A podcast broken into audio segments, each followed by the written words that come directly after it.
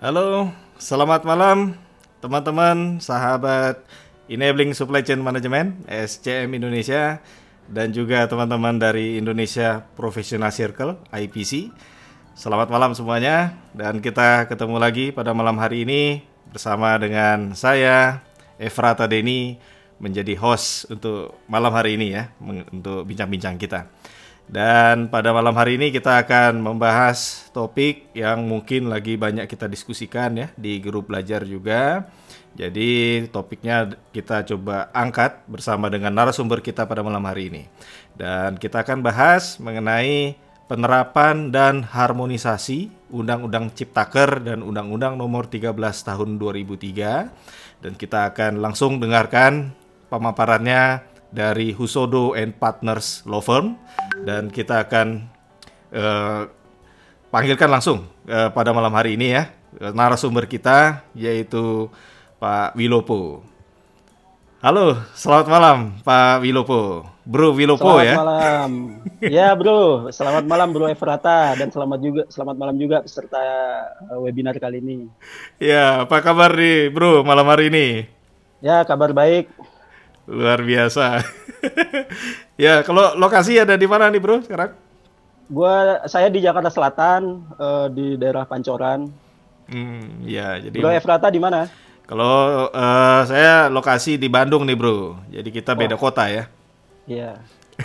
Tapi bisa di satu channel, satu layar pada malam hari ini. Ya, terima kasih yeah. ke teknologi. yeah. ya. Nah, um, terima kasih pertama-tama uh, Bro Wilopo uh, sudah meluangkan waktu untuk sharing uh, mengenai topik kita pada malam hari ini. Dan ini merupakan kali kedua ya sharing di IPC dan juga di yeah, SCM betul. Channel.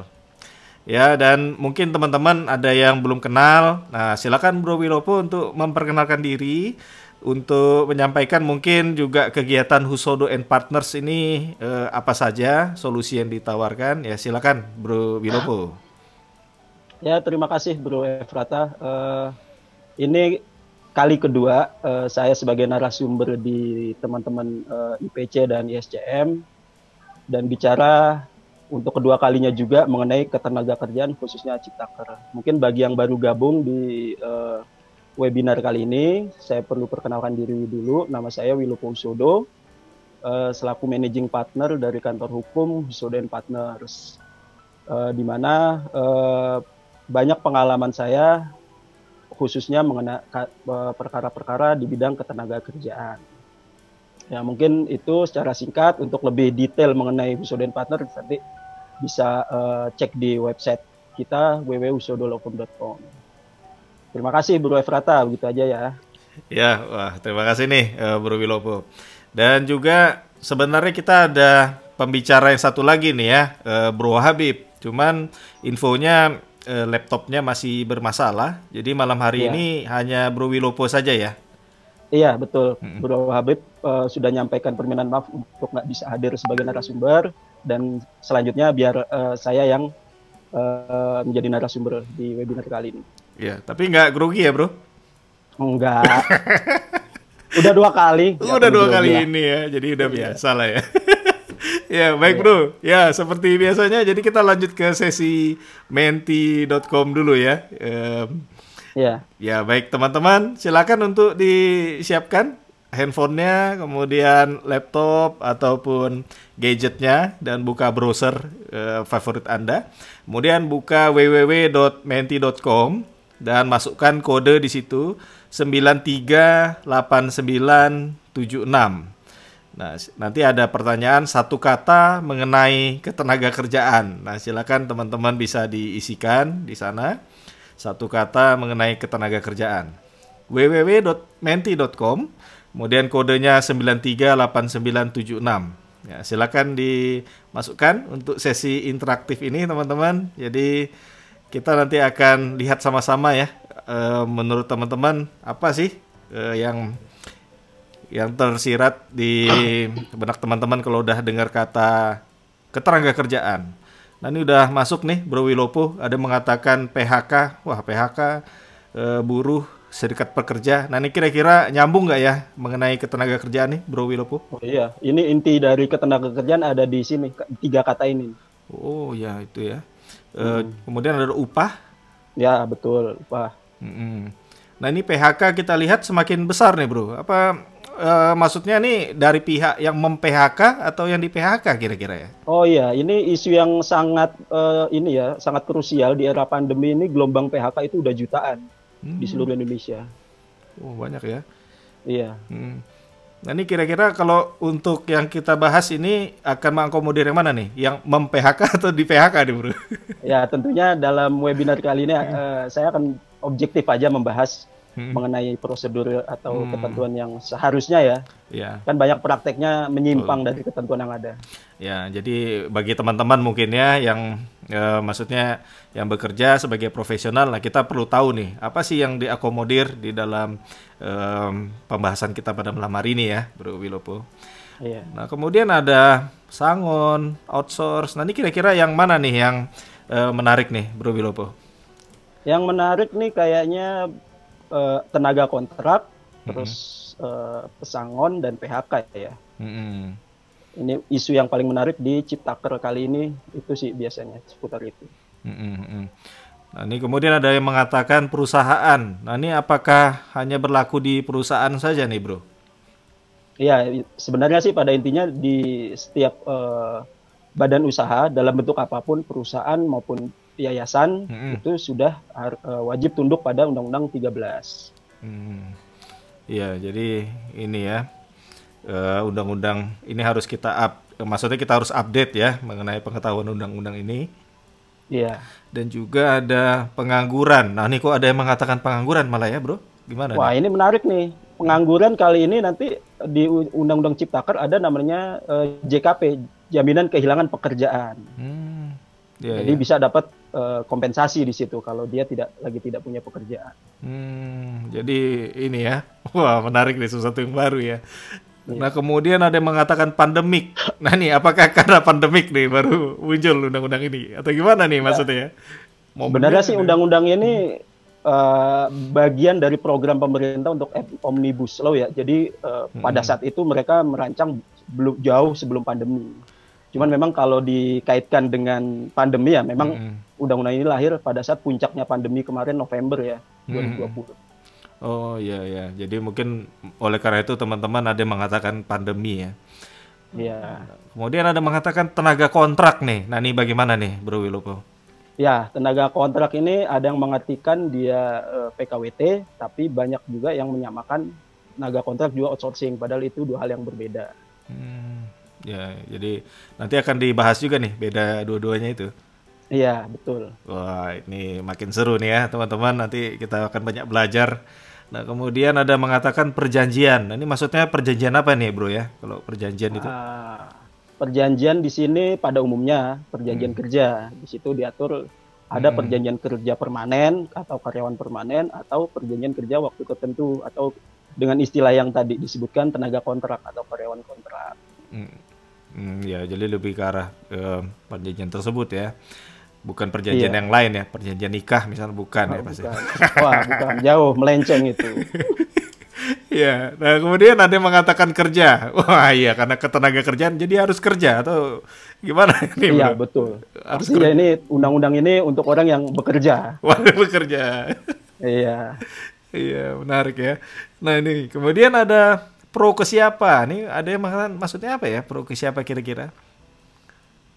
Pro, pro. Mungkin maksudnya dari yang menulis ini Mm-mm. eh, mengkaitkan undang-undang Ciptaker ini pro-nya apakah pro pengusaha atau pro pekerja. Hmm, iya iya. Itu nanti kita bahas juga eh, secara objektif ya. Ini mana yang diuntungkan pekerja, mana yang diuntungkan pengusaha. Mm, ya nanti a- kita akan lihat kemudian ada kesejahteraan. Nah ini ada hubungannya dengan kesejahteraan nih bro. Undang-undang dan kesejahteraan. Nah ini bagaimana nih kira-kira hubungannya? Ya, sangat berhubungan ya karena Hmm. apa yang diatur dalam undang-undang itu juga menyangkut mengenai kesejahteraan berupa hak, bonus, tunjangan, THR dan lain sebagainya. Hmm, ya tentu saja ya. Jadi oleh karena itu kita mesti update nih teman-teman. Nggak cuma tentang profesional profesi kita saja, tapi juga mesti tahu nih tentang eh, penerapan dan harmonisasi undang-undang ini. Dan juga PHK ini semakin besar ya, Bro Wilopo. Oh, iya. Mm-mm. Nah ini apakah eh, banyak perubahan di bagian PHK atau bagaimana nih? Kok jadi teman-teman betul. tertarik dengan kata PHK ini, Bro? Iya betul sekali. Di sini konsep yang dianut oleh Undang-Undang Ciptaker itu agak sedikit berbeda mengenai PHK daripada yang dianut oleh Undang-Undang 13 2003. Undang-undang yang lama ya beda, agak beda memang di situ. Dan ini yang eh, eh, menuai sedikit kontroversi di masyarakat. Mm-mm. Bukan sedikit lagi memang menuai kontroversi di bagian ini nih. Oh iya iya. Nah ini mungkin supaya kita bisa eh, gali juga ya sama-sama. Nah, ini yang Iya. mulai besar juga adalah perusahaan ya. Jadi maksudnya yang harus update ini apakah hanya perusahaan saja atau apa ya? Kita sebagai pekerja juga perlu update nih bro mengenai undang-undang ini. Harusnya semua pihak ya, baik perusahaan maupun pekerja sebagai pelaku utama eh, dalam penerapan Undang-Undang Ciptaker maupun Undang-Undang Tenaga Kerjaan Mm-mm. dan di sisi lain juga eh, pemerintah. Hmm. Tapi yang memang untuk menerapkan ini terutama adalah para perusahaan-perusahaan dan eh, yang akan eh, taat apa terkena dampaknya adalah para pekerja. Hmm, ya ya. Ya. Gitu. Jadi em, dua belah pihak tentu saja eh, kemudian pesangon ya pesangon nih, Bro. Oh ya, kalau udah PHK erat ya dengan pesangon. Jadi Angon. ya tentu saja ya. Wah, luar biasa. Jadi eh, ada perubahan atau gimana ya kalau di pesangon nih, Bro? Ya, seperti yang webinar sebelumnya, itu kan pesangon sudah nggak lagi diatur secara detail dalam Undang-Undang Ciptaker. Berbeda dengan Undang-Undang 13 itu memang mengatur secara detail. Eh, seseorang di PHK karena melakukan kesalahan dapat pesangon Mm-mm. sekian. Tapi di Mm. Undang-Undang Ciptaker itu udah nggak ada lagi. Yang nantinya itu akan diatur dalam peraturan pemerintah. Mm-mm. Ya, jadi itu ya kalau mengenai pesangon. Kemudian ada yang baru nih peraturan perusahaan. Nah, ini maksudnya apa ya kira-kira peraturan perusahaan, Bro? Dengan undang-undang nih Oh, hubungannya iya. apa nih? Di sini memang banyak eh, kalangan manajemen ataupun perusahaan yang bertanya bagaimana penyesuaiannya Hmm. ketika lahir Ciptaker ini, apakah peraturan perusahaan ini harus segera disesuaikan atau seperti apa itu masih banyak yang eh, bingung lah akan lagi. Hmm, iya ya. Oleh oleh karena itu nanti mungkin kita akan lihat ya em, Iya. levelnya tuh hubungannya bagaimana peraturan perusahaan dan eh, undang-undang gitu ya, Bro. Iya. Hmm, iya ya. Nah, kemudian ada yang mengatakan ini simplifying. Simplifying ya betul ya? Iya. Mm. ini apa ya kira-kira ini bro? ya? Simplifying. Apa ya kira-kira ya? Ya ada yang dibuat simple gitu dengan undang-undang ini? Eh, simplifying bisa bermakna juga penyederhanaan Mm-mm. dari sesat eh, di Undang-Undang 13 yang mungkin Hmm. eh, dianggap complicated oleh eh, ka- banyak kalangan di diringkes oleh Undang-Undang Ciptaker. Mm-mm. Oh gitu. Tapi Mungkin seperti itu ya. em, tapi kalau udah bicara undang-undang ya kayaknya nggak nggak tipis-tipis juga ya. iya. Dari Tetap aja berpasal-pasal. Tetap berpasal-pasal. ya, ini menarik ya. Ya, ini mungkin kita eh, udah sekitar 15 menit ya dengan Menti. Terima kasih teman-teman udah eh, aktif ya di menti.com ini. Kita masuk ke materi bagaimana nih Bro Wilopo? Boleh, siap. Oh ya, baik. Kalau gitu em, kita akan mulai ke presentasi materi oleh pembicara kita pada malam hari ini, Bro Wilopo, mengenai em, topik kita yaitu penerapan dan harmonisasi Undang-Undang Ciptaker dan Undang-Undang Nomor 13 Tahun 2003. Dan teman-teman kalau ada pertanyaan silakan ya langsung diketikkan di chat yang ada di samping channel kita ini. Nanti kita akan ada session question and answer ya, tanya jawab eh, setelah presentasi dari Bro Wilopo. Baik, eh, untuk waktu dan tempat silakan Bro Wilopo untuk menyampaikan materinya. Silakan Bro. Oke, terima kasih Bro Efrata. Eh, kita langsung eh, ke pembahasan mengenai materi. Sebelum eh, membahas lebih lanjut, perlu saya jelaskan juga, ini eh, webinar yang kedua, yang sebelumnya kita telah membahas mengenai eh, un- hukum ketenaga kerjaan pasca disahkannya Undang-Undang Ciptaker. Di situ kita bahas mengenai apa-apa yang berubah dalam Undang-Undang Ciptaker dengan Undang-Undang 13. Dan kali ini di webinar kali ini kita bahas mengenai uh, substansi dari Undang-Undang Ciptaker dan 13 penerapan dan harmonisasinya. Yang pada dasarnya Undang-Undang Nomor 13 Tahun 2003 itu masih tetap berlaku. Namun yang jadi persoalan adalah bagaimana antara Undang-Undang Ciptaker dan Undang-Undang 13 itu bisa harmoni dan bisa diterapkan. Baik, kita masuk ke materi.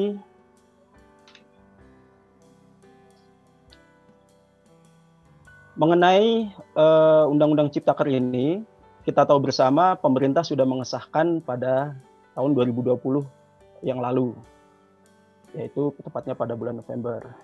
Oke, uh, dan kita di sini kita akan bahas mengenai berlakunya Undang-Undang Ciptaker. Saya bacakan terlebih dahulu, nanti akan uh, saya jelaskan.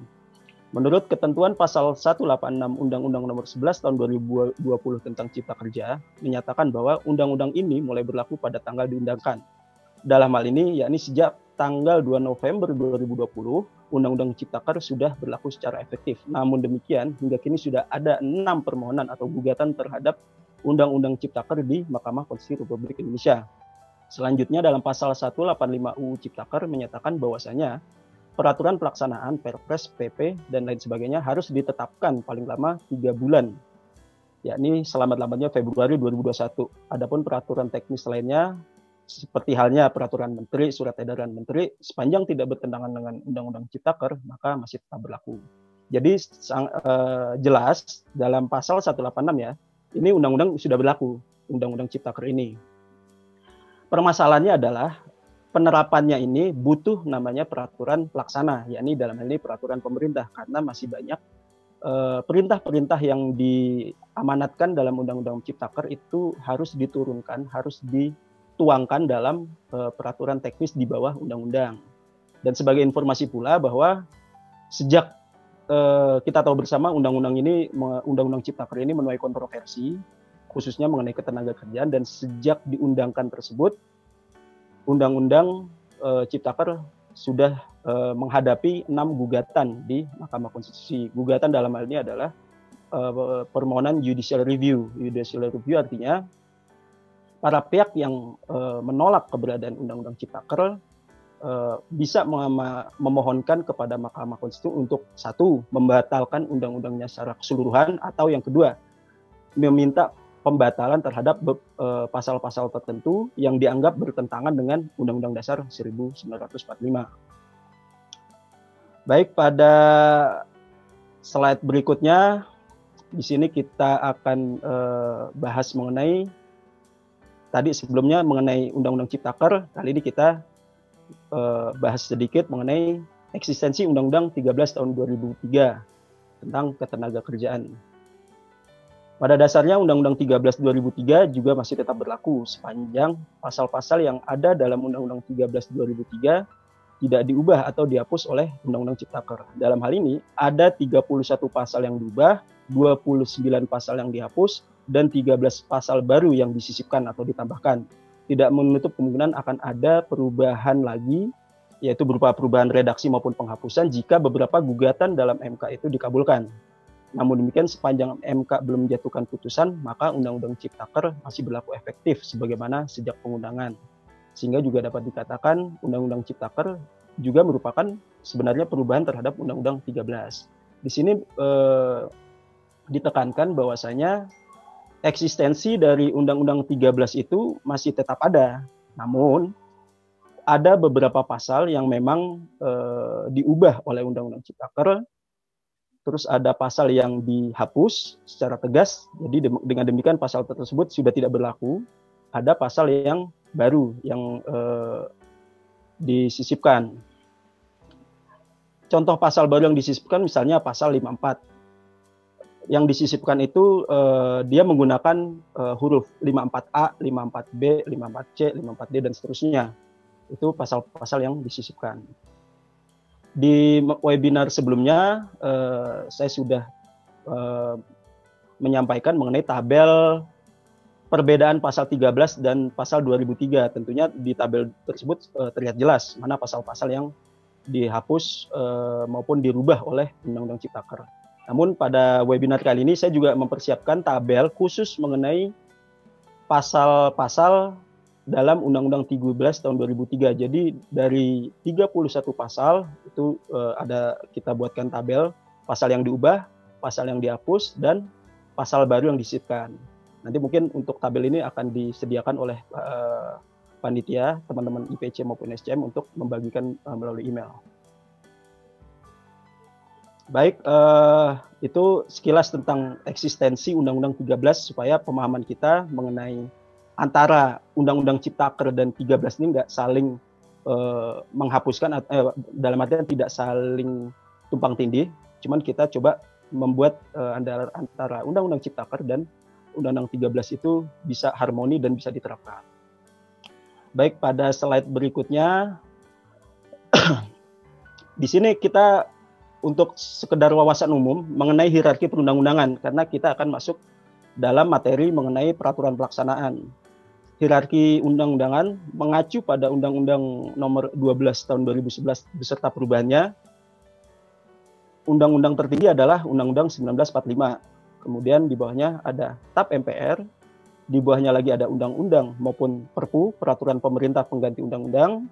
Di bawahnya ada peraturan pemerintah, lalu peraturan presiden, lalu ada peraturan daerah provinsi, serta terakhir adalah uh, perda kabupaten atau kota. Nah, posisi daripada Undang-Undang Ciptaker kalau dilihat dari hierarki perundang-undangan adalah pada urutan ketiga. Jadi dia menjadi induk daripada uh, ketentuan hukum di Indonesia, induk dari pelaksanaan satu uh, mekanisme hukum. Dan undang-undang itu pada dasarnya tidak bisa berdiri sendiri atau tidak bisa uh, terlaksana secara efektif jika tidak ditopang oleh peraturan teknis di bawahnya, yakni berupa peraturan pemerintah. Ada di sini yang tidak disebutkan dalam uh, hierarki, yakni mengenai peraturan menteri. Uh, di era sebelumnya, di masa Undang-Undang 13 2003, seluruh peraturan pelaksanaan mayoritas itu menggunakan mekanisme uh, keputusan menteri maupun peraturan menteri untuk pelaksana peraturan pelaksanaannya. Namun kali ini untuk Undang-Undang Ciptaker untuk payung hukum pelaksanaannya menggunakan atau dituangkan dalam peraturan e, pemerintah. Ya itu sekilas gambaran mengenai e, hierarki perundang-undangan. Berikutnya langsung kita e, masuk kepada peraturan pelaksanaan Undang-Undang Ciptaker. Peraturan pelaksanaan yang dimaksud di sini adalah peraturan pemerintah. Ini sangat tegas yang di, uh, sangat jelas yang ditegaskan oleh Undang-Undang Ciptaker ya, yang merupakan amanat atau perintah dari Undang-Undang Ciptaker. Ya ini di antaranya terdapat empat rancangan peraturan pemerintah atau kita singkat dengan RPP sebagai turunan dari Undang-Undang Ciptaker. Sebagai berikut satu, RPP tentang penggunaan TKA. Dalam hal ini, Undang-Undang Ciptaker mengamanatkan untuk mengatur dalam peraturan pemerintah mengenai jabatan tertentu, waktu tertentu bagi TKA, besaran dan penggunaan kompensasi TKA, serta teknis penggunaan TKA. Jadi sebagaimana saya sampaikan sebelumnya, eh, Undang-Undang Ciptaker tidak bisa berdiri sendiri atau tidak bisa eh, terlaksana secara optimal dan eh, efektif kalau tidak ditopang atau didukung oleh undang-undang pelaksana di bawahnya. Dalam hal ini, ya ini berupa peraturan pemerintah. Karena secara tegas, Undang-Undang Ciptaker menyatakan bahwa misal dalam satu pasal dia menyebutkan uh, untuk pengaturan lebih lanjut diatur dengan peraturan pemerintah. Maka dengan jelas bahwa itu harus dituangkan melalui uh, satu peraturan ya ini melalui peraturan pemerintah. Ah, kemudian dalam hal peraturan pemerintah ini ada sebenarnya sebagian kita sebutkan ada empat eh, RPP yang harus disiapkan. Yang pertama ini mengenai TKA sebagaimana kita bahas sebelumnya dalam webinar yang lalu, ada beberapa perbedaan mengenai uh, uh, pengaturan mengenai TKA.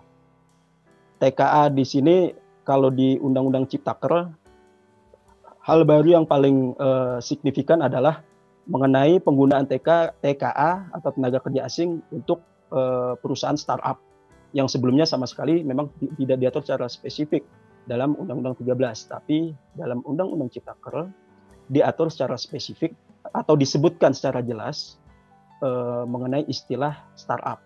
atau istilah perusahaan uh, digital.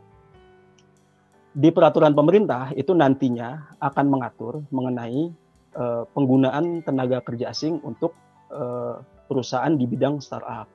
Selain itu di peraturan pemerintah juga itu akan mengatur nantinya mengenai jabatan tertentu dan waktu tertentu. Sekali lagi kita tahu ketahui bersama bahwa TK itu masa kerjanya dia uh, terbatas. Dia tidak bisa menjadi karyawan permanen. Dia harus uh, dalam periode tertentu atau waktu tertentu serta jabatan tertentu. Nah, ini akan nantinya diatur. Jabatan-jabatan tidak semua jabatan boleh diduduki oleh TKA. Di peraturan yang lalu uh, di peraturan menteri yang lalu itu sudah pernah diatur mengenai jabatan-jabatan terlarang yang diduduki oleh TKA. Nantinya semoga nantinya di peraturan pemerintah akan mengatur mengenai hal tersebut. Kemudian mengenai uh, teknis penggunaan TKA lainnya mungkin ini nantinya akan mengatur mengenai dokumen-dokumen misalnya RPTKA, eh, izin ter, izin tinggal terbatas, mengenai visa dan lain sebagainya yang akan nantinya dituangkan dalam uh, peraturan pemerintah. Kemudian RPP berikutnya, yakni pada slide berikutnya adalah RPP tentang PKWT, alidaya atau outsourcing, waktu kerja, waktu istirahat, serta PHK. Dalam hal ini, Undang-Undang Ciptaker mengamanatkan untuk mengatur dalam peraturan pemerintah mengenai A waktu EPKWT berdasarkan jangka waktu atau selesainya pekerjaan tertentu, jenis dan sifat atau kegiatan pekerjaan, jangka waktu, dan batas waktu perpanjangan PKWT, kompensasi PKWT, perlindungan pekerja atau buruh alidaya, dan perizinan berusaha. Yang poin A akan saya bahas dulu, akan saya jelaskan dulu. PKWT yang eh, akan diatur nanti dalam peraturan pemerintah ini sebagaimana diwajibkan oleh Undang-Undang Ciptaker untuk mengatur mengenai jangka waktu atau selesainya pekerjaan eh, tertentu. Sebagaimana saya sampaikan dalam webinar eh, sebelumnya bahwa perbedaan signifikan dari PKWT yang diatur oleh Ciptaker adalah mengenai jangka waktu. Eh, di Undang-Undang 13 sangat tegas menyebutkan bahwa maksimal tiga tahun. Namun dalam Undang-Undang Ciptaker memang tidak disebutkan maksimalnya berapa tahun. Hanya menyebutkan jangka waktu tertentu yang tidak terlalu lama penyelesaiannya. Nah, di sini akan e, menjadi ambigu ketika peraturan pemerintah tidak mengatur batasan maksimal jangka waktu untuk e, eh, PKWT. Kemudian jenis dan sifat atau kegiatan pekerjaan.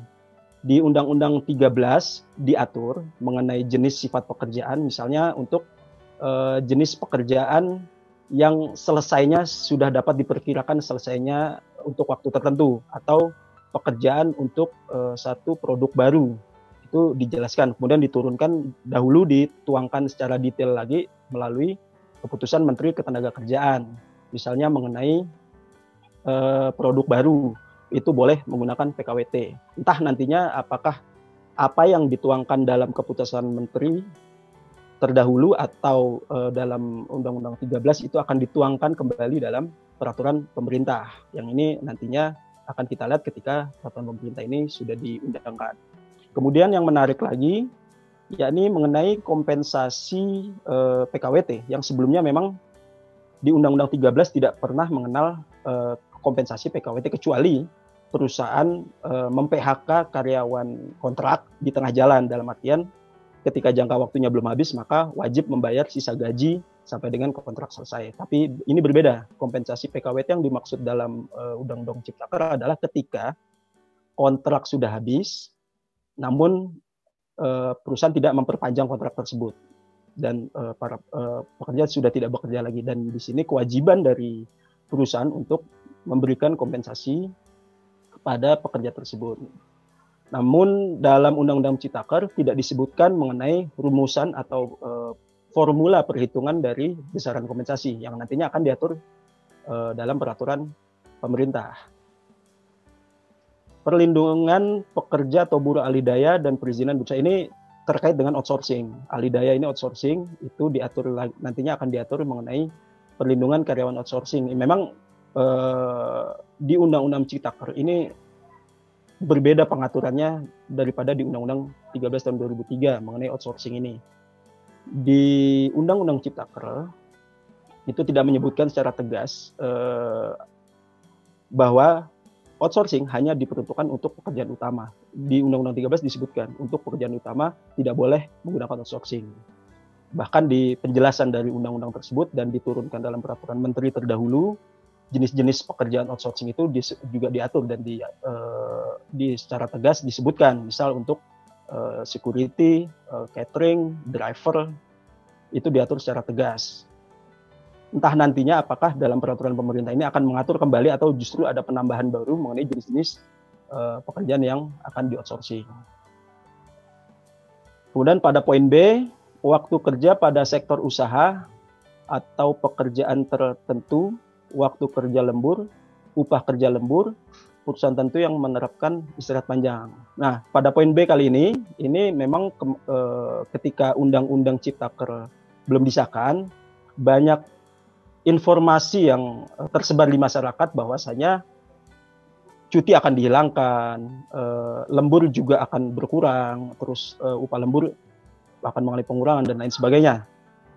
Namun pada dasarnya di sini uh, tidak ada perubahan yang cukup signifikan mengenai waktu uh, kerja, waktu lembur, upah kerja lembur, serta uh, perusahaan tentu yang menerapkan istirahat panjang memang untuk khusus untuk istirahat panjang di Undang-Undang 13 disebutkan secara tegas.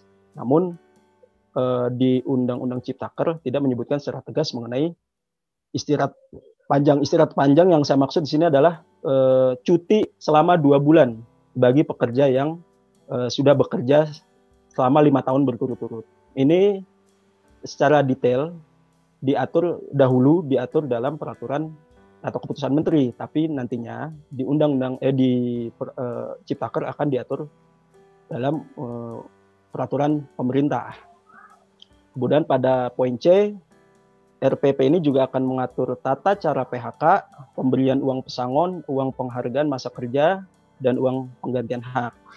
Sebagaimana uh, di session sebelumnya, uh, Pak di menti.com sebelumnya itu tulisan PHK itu begitu. Memang concern dari apa masalah yang utama juga dalam Undang-Undang Ciptaker ini ya ini mengenai PHK, pemberian pesangon, PHK dan kompensasi. Mungkin saya singkat seperti itu. Dalam artian bahwa eh, PHK dan pesangon itu saling eh, berkaitan.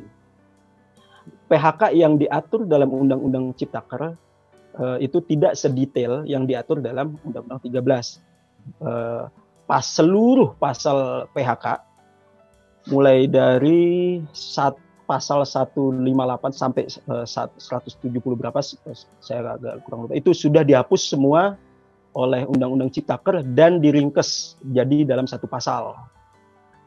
Di Undang-Undang uh, eh, 13 setiap jenis PHK diatur dalam satu pasal. Misal uh, eh, PHK karena melanggar peraturan perusahaan karyawan yang melanggar peraturan perusahaan setelah diperingatkan tiga kali maka diproses untuk dilakukan pemutusan hubungan kerja dan selanjutnya diatur juga mengenai besaran pesangon misalnya pesangon mendapatkan satu kali e, pesangon terus kemudian uang penghargaan masa kerja dan uang penggantian hak namun di undang-undang Ciptaker tidak sedetail itu e, di undang-undang Ciptaker hanya mengatur mengenai Eh, jenis-jenis PHK secara umum. Misal satu PHK karena akuisisi, kedua PHK karena pelanggaran peraturan perusahaan, ketiga uh, poin C misalnya eh, PHK karena melakukan tindak pidana atau ditahan oleh uh, kepolisian. Tapi tidak mengatur uh, berapa besaran pesangonnya. Nantinya besaran pesangon ini akan diatur dalam uh, peraturan pemerintah. Nah, di sini kita eh, belum dapat informasi pasti mengenai apakah nantinya akan sama besaran pesangon dengan eh, yang ada atau diatur dalam Undang-Undang 13 tahun 2003 dan eh, agak agak ada sedikit resiko ketika ini diatur dalam peraturan pemerintah yakni adalah peraturan pemerintah tidak sekuat undang-undang dalam artian bahwa siapa pun yang akan jadi pemerintah nantinya presidennya siapa pun nantinya akan dengan mudah mengganti peraturan uh, mengenai pesangon dan lain-lain ini. Beda dengan ketika uh, pesangon dan lain-lain dituangkan dalam undang-undang. Ketika mau mengubahnya, maka harus mendapat persetujuan DPR. Terus presiden berembuk dengan DPR. Uh, lebih kuat kalau undang diatur dengan undang-undang. Ya entah nantinya akan seperti apa yang dituangkan dalam peraturan pemerintah. Kemudian ada penggantian hak. Penggantian hak ini seben, uh, kita masih pada poin C. Penggantian hak ini sebagaimana saya sampaikan sebelum di, di webinar sebelumnya ada yang hilang poin penggantian hak. Jadi kalau saya bahas sedikit penggantian hak itu terdiri dari uh, cuti yang belum diambil, terus uh, uang pengobatan dan perumahan yang besarnya adalah 15% dari pesangon dan penghargaan masa kerja. Nah, poin 15% ini hilang dari Undang-Undang Ciptaker. Entah nantinya itu akan muncul di peraturan pemerintah atau tidak ada sama sekali, ya kita belum tahu. Nanti kita lihat bagaimana isi dari peraturan pemerintah yang secara sah diundangkan. Baik, pada slide berikutnya kita lanjut mengenai eh, RPP tentang pengupahan. RPP pengupahan ini pada dasarnya revisi dari peraturan pemerintah nomor 78 tahun 2015. Dalam hal ini, Undang-Undang Ciptaker mengamanahkan untuk mengatur dalam peraturan pemerintah mengenai kebijakan pengupahan, upah satuan waktu atau hasil, tata cara penetapan UMP atau UMK, upah bagi UMKM, struktur dan skala upah, tata cara pembentukan Dewan Pengupahan. Pengupahan ini eh, di peraturan pemerintah sebelumnya ini adalah kalau bisa dikatakan induk dasar utama uh, untuk uh, masalah mengenai pengupahan. Pengupahan itu mulai dari mengenai gaji, tunjangan, THR, kemudian UMP, kemudian uh, rumus untuk menentukan UMP itu semua tertuang dalam peraturan pemerintah 78 2015 yang nantinya ini akan direvisi direvisi uh, dengan pemerintah peraturan pemerintah yang baru sebagaimana yang diamanatkan oleh uh, Undang-Undang Ciptaker. Di Undang-Undang Ciptaker memang disebutkan bahwa mengenai UMP misal mengenai UMP disebutkan penentuan atau kalkulasi formula untuk menentukan UMP itu adalah berbasis pada data ekonomi dan data inflasi penduduk uh, atau kawasan tertentu yang yang sumbernya adalah dari Badan Statistik. Nah, ketentuan seperti itu sebelumnya tidak ada. Jadi dahulu penghitungan atau formulasi untuk UMP mengacu pada eh, KHL. KHL itu eh, standar kehidupan yang layak. Jadi standar kehidupan maksudnya gini. Serikat pekerja yang jadi dalam perumusan UMP itu merumus di apa melibatkan serikat pekerja dan serikat pengusaha, katakanlah organisasi pengusaha serta pemerintah. Masing-masing pihak, serikat pekerja maupun eh, organisasi pengusaha mengajukan daftar KHL. Nah, daftar KHL ini misal seorang pekerja memiliki kebutuhan misal sandang, pangan, papan, disebutkan secara detail. Eh, makan sehari tiga kali, berarti biaya keluar berapa? Nah, semua itu dituangkan secara detail yang nantinya akan menjadi dasar mengacu untuk merumuskan uh, eh, UMP nanti dis diserahkan pada pemerintah. Namun kali ini ada standar baru yang diterapkan yaitu mengacu pada kondisi ekonomi dan inflasi pada suatu masyarakat. Misalnya di Karawang mungkin berbeda kondisi ekonominya dengan di Jakarta yang tentunya ini akan uh, mempengaruhi uh, penetapan UMP tiap tahun oleh pemerintah. Kemudian hal yang baru mengenai pengupahan di sini adalah eh, UMKM. UMKM kita ketahui bersama termasuk salah satu badan usaha yang demi hukum dia juga harus tunduk pada Undang-Undang Tenaga Kerja. Cuman permasalahannya adalah di Undang-Undang 13 ini kan tidak secara spesifik badan usaha itu bagaimana kalau misalnya badan usaha itu ternyata UMKM atau home industry misalnya, home industry yang contoh pabrik tahu. Pabrik tahu itu kan kategori UMKM. Dia menerap dia banyak karyawannya, banyak pekerjanya. Namun untuk uh, dari segi pendapatan berbeda dengan manufacturing yang ada di Bekasi misalnya.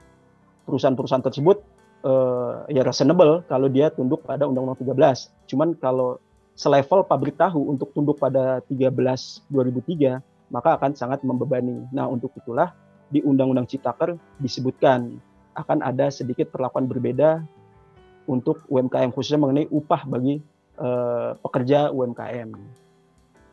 Kemudian uh, selanjutnya mengenai uh, tata cara pembentukan dan pengupahan, pengupahan ini juga sudah di di Undang-Undang 13 dan di Undang-Undang Ciptaker. Kemudian nanti teknisnya diatur mengenai strukturnya mengenai uh, itu diatur dalam peraturan pemerintah. RPP yang keempat adalah RPP uh, tentang penyelenggaraan program jaminan kehilangan pekerjaan atau JKP.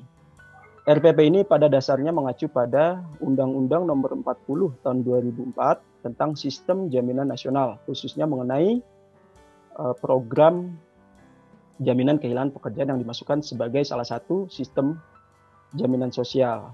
Undang-Undang Ciptaker mengamanahkan untuk mengatur dalam peraturan pemerintah mengenai tata cara penyelenggaraan JKP, manfaat JKP, dan kepesertaan serta pendanaan JKP.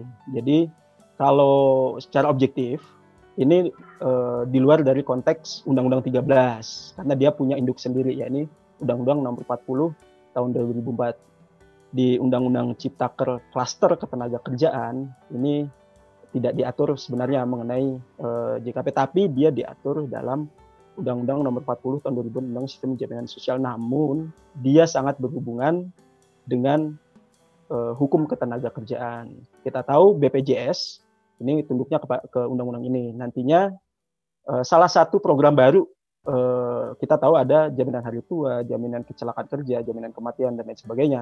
Nanti akan ada ketentuan baru mengenai uh, jaminan kehilangan pekerjaan. Namun yang tidak diatur dalam Undang-Undang 40 ini tidak diatur mengenai seperti apa, siapa yang berhak untuk mendapatkan JKP, terus uh, syarat-syaratnya itu untuk pencairan JKP seperti apa, terus uh, manfaat atau sistem pendanaan JKP seperti apa. Kalau mungkin BPJS kita tahu bersama bahwa pendanaan atau iurannya itu uh, bisa bayar sendiri atau dibayarkan oleh uh, perusahaan. Nah untuk JKP ini pendanaannya dalam Undang-Undang Ciptaker di, dilaku, dibayarkan oleh pemerintah pusat Kemudian nantinya dalam peraturan pemerintah tentunya akan diatur secara detail mengenai uh, kepesertaan. Apakah uh, setiap orang atau semua pekerja wajib untuk IJKP atau uh, sifatnya itu harus diajukan terlebih dahulu baik uh, oleh perusahaan maupun oleh uh, pekerja. Terus kemudian cara penyelenggaraannya, kepesertaannya, kemudian mengenai uh, pencairannya. Misal pencairannya itu di, karena di Undang-Undang Ciptaker tidak diatur, maka akan menjadi masalah ketika tidak diatur mengenai mekanisme pencairan. Misalnya, apakah e, karyawan yang baru bekerja enam bulan, kemudian dia nganggur e, setelah di PHK, kemudian dia bisa mencairkan itu, itu tentunya perlu diatur.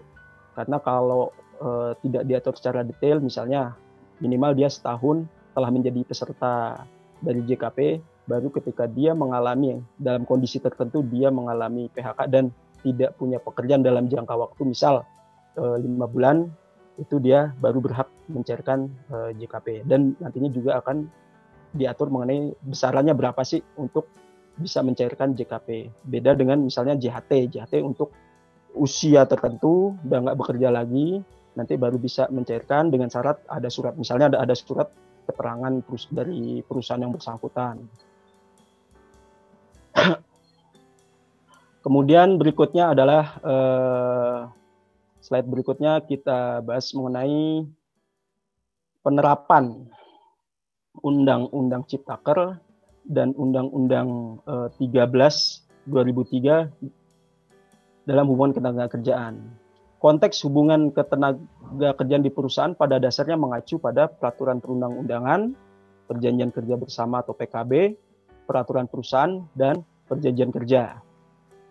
penyesuaian ketentuan Undang-Undang Ciptaker dalam PP mau PP di sini maksudnya adalah peraturan perusahaan maupun PKB tentunya dapat diterapkan secara penuh belum dapat diterapkan secara penuh karena ketiadaan peraturan pemerintah sebagai peraturan pelaksana. Oleh karena itu, PP atau PKB yang masih berlaku tetap dapat dilaksanakan hingga habis jangka waktunya. Dan selanjutnya dilakukan penyesuaian terhadap Undang-Undang Ciptaker dan peraturan pemerintah. Adapun jika terdapat persisian tenaga kerjaan, misal PHK, persisian hak, dan lain-lain, maka merujuk dapat merujuk pada Undang-Undang Ciptaker dan juga Undang-Undang 13 tahun 2003. Namun jika belum ada ketentuan pelaksananya seperti perhitungan pesangon dan lain-lain, maka dapat mengacu pada Undang-Undang 13 tahun 2003. Nah, sebagaimana di permulaan tadi pada saat pembukaan uh, sessionmenti.com kita bahas mengenai uh, penerapannya dalam uh, apa uh, kalau nggak salah tadi ada kata-kata uh, yang muncul dalam menti.com itu mengenai pro siapa. Sebenarnya dalam undang-undang uh, Ciptaker ini ya kita tidak bisa mengklaim ini lebih pro pengusaha atau pro pekerja. Meskipun faktanya ini digugat sudah ada enam gugatan di MK.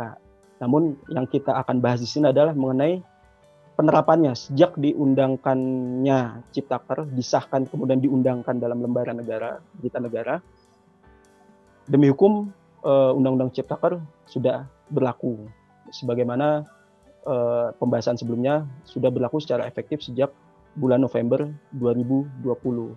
Cuman permasalahannya adalah uh, pada saat penerapan di lingkup perusahaan dalam hal ini hubungan antara manajemen dengan pekerja, jika terjadi uh, katakanlah dispute atau perselisihan, maka untuk uh, penerapan dasar hukumnya ini yang kerap kali menjadi masalah. Dalam hal ini tentunya harus memperhatikan, misal eh, terjadi dispute atau perselisihan mengenai PHK. Salah seorang karyawan di PHK, misal dia di PHK karena eh, melakukan pelanggaran terhadap peraturan perusahaan. Karena di Undang-Undang Ciptaker tidak disebutkan secara jelas mengenai eh, besaran pesangon, berapa besaran pesangon yang menjadi hak bagi kerja, maka tentunya ini harus mengacu ke Undang-Undang 13 tahun 2003. Misalnya di pasal 161 diatur setiap perusahaan eh, setiap karyawan yang melanggar peraturan perusahaan harus di eh, SP1, SP2, SP3 baru dilakukan eh, PHK dan pesangonnya adalah sebesar satu kali.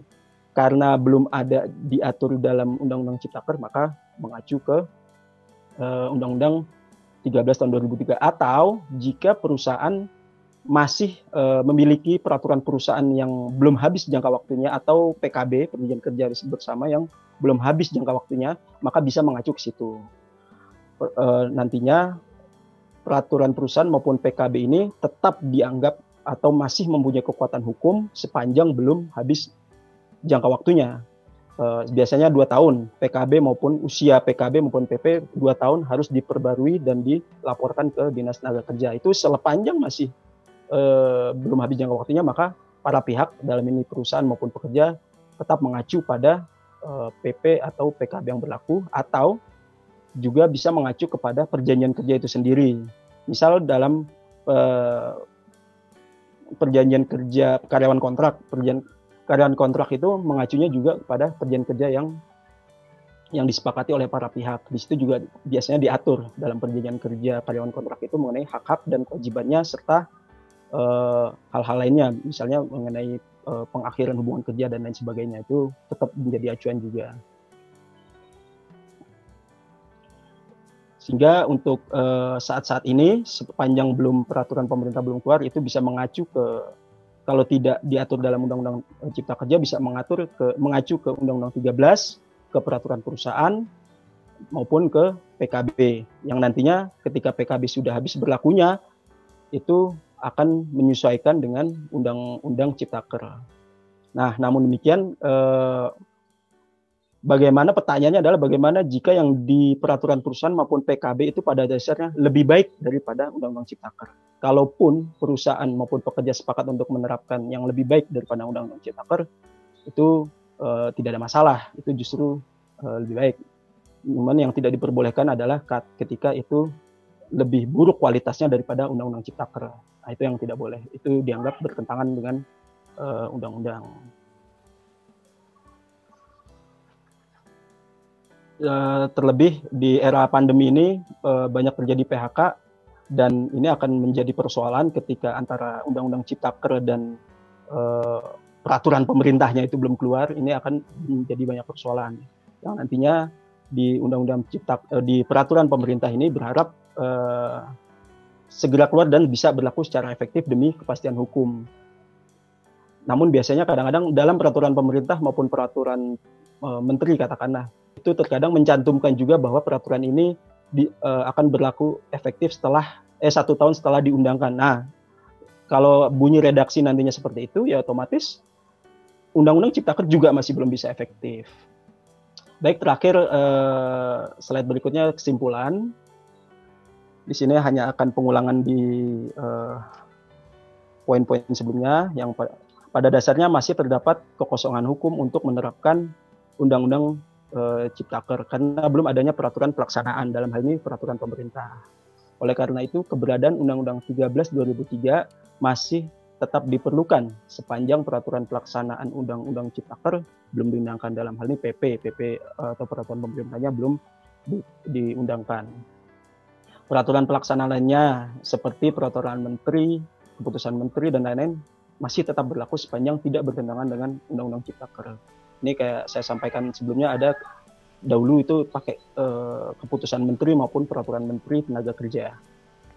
PP peraturan perusahaan dan PKB atau perjanjian kerja bersama yang belum habis masa berlakunya masih tetap eh, dapat dilanjutkan pelaksanaannya hingga habis uh, jangka waktunya. Di sini yang seperti saya sampaikan tadi bahwa peraturan perusahaan maupun PKB yang masih berlaku itu menjadi dasar hubungan ketenaga kerjaan antara uh, pe, antara pekerja dan perusahaan. Itu menjadi uh, hubungan hukum di antara para pihak.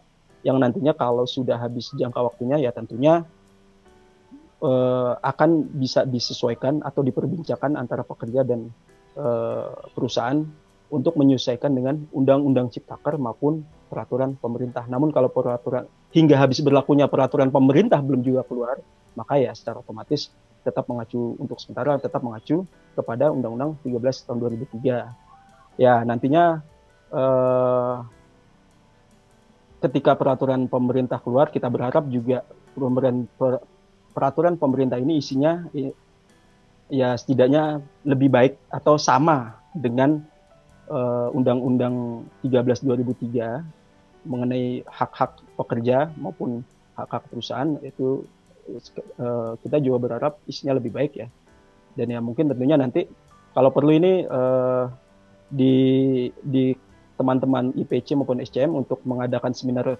uh, webinar kembali ketika PP-nya ini saran saya mengenai uh, peraturan pelaksanaan khusus peraturan pelaksanaan dari Undang-Undang Ciptaker ya. Tadi ada empat uh, peraturan uh, pelaksanaannya itu ya ini mengenai PKWT, tenaga kerja asing, pengupahan, serta mengenai JKP yang tentunya nanti ya kita uh, lihat dulu isi atau substansi dari peraturan pemerintah yang akan keluar nanti. Ya mudah-mudahan uh, mungkin Februari atau akhir Februari itu sudah uh, keluar saya juga belum ada update hingga saat ini apakah sudah uh, sudah di uh, apa sudah mulai draftnya itu tersebar di masyarakat atau mungkin sudah pada taraf pengesahan atau bagaimana saya juga belum ada tapi minggu lalu yang saya tahu bahwa konsep atau draft itu belum bisa disebar ke masyarakat karena masih dalam uji uh, uji apa istilahnya uji kelayakan atau uji kesahihan bahwa sebelum ini dia diuji dulu untuk kemudian draft ini bisa di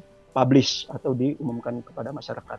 Ya mungkin itu uh, Bro Efrata materi webinar kali ini. Selanjutnya saya kembalikan kepada moderator. Terima kasih. Ya, terima kasih Bro Wilopo atas pemaparannya luar biasa ya. Nah, kita akan masuk ke dalam sesi tanya jawab. Jadi, teman-teman silakan kalau ada pertanyaan untuk diketikkan di bagian chat di samping daripada video ini di channel YouTube ini. Jadi kita akan bahas pertanyaan dari teman-teman. Nah, kita akan sapa sama-sama dulu nih Bro Wilopo, teman-teman yang sudah hadir pada malam hari ini. Nah, kita lihat sama-sama. Nah, di sini ada Pak Samuel Ronaldo, kemudian ada Pak Krisnov, kemudian ada Bu Fitri Handayanti Lubis. Eh, terima kasih sudah hadir di malam hari ini. Kemudian ada Pak Habib. Wah, ini Pak Habib ada di sini ya. Jadi penonton nih sekarang. Habib yang mana nih? Habibah atau Habib Ubaidillah ini? Oh, Habib Ubaidillah nih. nah itu. Uh, ya sepertinya karena ada masalah dari komputer ya. Nah, tapi tetap hadir sebagai uh, uh, malam hari ini untuk mensupport kita. Terima kasih Pak Habib. Nah, kemudian ada dari Fajaris, uh, selamat malam. Uh, selamat malam Pak, udah hadir. Kemudian Pak Samuel, uh, Pak Habib, Pak Fajaris, Pak Subur, uh, Pak Anbu, kemudian uh, Pak Suburyadi. Ini ada pertanyaan nih Pak. Mohon informasi yang akurat penerapan Undang-Undang Ciptaker dan PP pelaksanaan kapan diberlakukan secara penuh. Banyak yang berharap UU Ciptaker benar-benar bisa membawa perubahan yang lebih baik bagi pekerja dan membawa perubahan mendasar baik bagi pengusaha dan pekerja.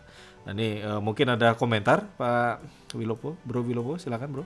Langsung ya, ya. Uh, Pak Subur, sebagaimana tadi saya sudah jelaskan, terima kasih pertanyaannya juga mengenai informasi kapan penerapan undang-undang dan peraturan pemerintahnya. Jadi gini Pak, uh, di undang kalau undang-undang Ciptaker sendiri per November 2020 sudah berlaku secara efektif atau sudah harus diterapkan. Namun eh, sayangnya undang-undang ini tidak bisa berlaku secara optimal karena tidak didukung atau disupport oleh peraturan pelaksanaannya yakni peraturan pemerintah. Nah, yang menjadi PR adalah ketika peraturan pemerintah nanti ini mungkin uh, secara secara uh, kalau di Undang-Undang Ciptaker itu tiga bulan sudah harus keluar sejak November ya harusnya sih Februari nih sudah dipublish, uh, sudah disahkan bahkan. Kalau dia sudah uh, disahkan uh, peraturan pemerintahnya dan di peraturan pemerintah itu juga menyatakan bahwa peraturan pemerintah ini juga sudah berlaku sejak tanggal pengundangan. Ah, maka otomatis antara Undang-Undang Ciptaker dan PP itu sudah berlaku saat itu secara penuh, secara optimal. Seperti itu Pak Subur. Semoga menjawab ya um, Pak Subur. Nah kemudian dari Ali Frian Fajri, ya terima kasih udah hadir Pak pada malam hari ini. Kemudian dari Pak Sony Suryawijaya ada pertanyaan nih Pak. Disampaikan tadi bahwa akan ada PP mengatur teknis dan maksimumnya adalah tiga bulan semenjak ditetapkan. Namun apabila melebihi, apakah ada kemungkinan ada peraturan intermediary? Kemudian ada tanggapan dari Pak Samuel, maksudnya peraturan intermediary apa eh, Pak Sony? peraturan sementara bang. Nah itu mungkin ada komentar Pak eh, Bro Wilopo? Kalau intermediary saya rasa karena ini sifatnya undang-undang yang memerintahkan, maka eh, wajib untuk segera dipenuhi. Dalam artian kalau saya boleh bilang, kalaupun tidak keluar dalam waktu tiga bulan sejak tanggal uh, Undang-Undang Ciptaker, maka dinyatakan bahwa pemerintah melanggar hukum, melanggar undang-undang cipta kerja itu sendiri karena tidak menyiapkan peraturan pemerintahnya. Kalaupun mengeluarkan peraturan intermediary, seperti apa ya maksudnya? Kalaupun sifatnya misal eh, mengeluarkan satu peraturan agak nggak mungkin bagi saya sih. Kalaupun dia misalnya mengeluarkan peraturan pemerintah yang menyatakan bahwa undang-undang eh, peraturan turunan dari undang-undang ciptaker akan dilaksanakan uh, dalam uh, paling lambat lima bulan lagi, misalnya minta waktu lima bulan lagi. Ya bagi saya, menurut pendapat saya juga itu tidak bisa dibenarkan karena itu nantinya juga melanggar undang-undang cipta kerja itu sendiri yang memerintahkan tiga bulan sudah harus mengeluarkan uh, peraturan pelaksanaannya. Seperti itu, Bro Efrata. Hmm, ya. Nah itu semoga menjawab ya ke Pak Sony Suryawijaya dan uh, sepertinya itu adalah pertanyaan terakhir ya. Dan kita sudah di penghujung acara ini 8.30 nih, tepat satu jam kita sudah lakukan free webinar. Jadi uh, kalau teman-teman nanti ada pertanyaan, silakan dilanjutkan di grup IPC ya, Indonesia Professional Circle. Nah nanti kita akan sama-sama uh, akan bahas di sana. Jadi terima kasih kembali kepada teman-teman kalau ingin bergabung ke grup WhatsApp belajar kita Indonesia Professional Circle pada saat pendaftaran kan ada centang yes ya ingin bergabung ke grup pendaftar ke grup belajar kita jadi nanti kita akan add. Dan uh, Bro Wilopo ada di sana ya selama satu minggu sebagai narasumber kita dan kenapa satu minggu? Karena minggu berikutnya kita sudah ada topik yang akan kita bahas yang lain lagi. Jadi uh, terima kasih Bro Wilopo atas uh, malam hari ini ya sudah sharing kembali di uh, enabling supply chain management dan juga dari uh, komunitas IPC Indonesia Professional Circle. Dan uh, mohon untuk memberikan key takeaways-nya nih kepada teman-teman nih Bro Wilopo dan juga mungkin closing statement-nya. Uh, silakan Bro Wilopo. Ya, terima kasih Bro Efrata. Uh, untuk ke depannya mungkin teman-teman tidak perlu panik ataupun khawatir mengenai uh, pelaksanaan uh, dari Undang-Undang Ciptaker. Kita tetap uh, bersabar untuk menunggu keluarnya peraturan pemerintah dan di satu sisi juga kita juga belum tahu hasilnya. Ingat di sana juga masih ada enam gugatan di Mahkamah Konstitusi yang sedang berlangsung dan kita tidak tahu hasilnya karena salah satu butir permohonan dari enam permohonan gugatan itu adalah membatalkan secara keseluruhan Undang-Undang Cipta Kerja. Ya kita nggak tahu nanti yang dikabulkan oleh Mahkamah Konstitusi seperti apa. Cuman kita selaku pekerja maupun pengusaha tetap uh, lakukan yang terbaik untuk tunduk pada eh, undang-undang yang berlaku 13 maupun Undang-Undang Cipta Kerja. Dan nantinya uh, sebagai tambahan dari saya, teman-teman yang membutuhkan tabel perubahan dalam Undang-Undang 13 yang sudah dihapus di, di ubah maupun disisipkan itu nanti bisa menghubungi ke teman-teman di IPC maupun ISCM. Terima kasih Bro Efrata, itu uh, dari saya. Ya, uh, terima kasih Bro Wilopo uh, dan itu ya teman-teman. Jadi uh, kita akan bisa lanjutkan diskusi kita dan uh, terima kasih kembali kepada Bro Wilopo dari Husodo and Partners Law Firm. Terima kasih Bro. Selamat ya, malam. Terima kasih. Malam. Selamat malam. Ya, baik teman-teman. Uh, Enabling Supply Chain Management, SCM Indonesia, dan juga dari Indonesia Professional Circle, ya IPC. Terima kasih karena sudah sama-sama kita bahas mengenai penerapan dan harmonisasi Undang-Undang Ciptaker dan Undang-Undang Nomor 13 Tahun 2003. Dan saya Efrata Deni undur diri dan kita sama-sama akan uh, lanjutkan lagi diskusinya di grup belajar kita. Jadi uh, salam sehat selalu dan sukses selalu. Selamat malam.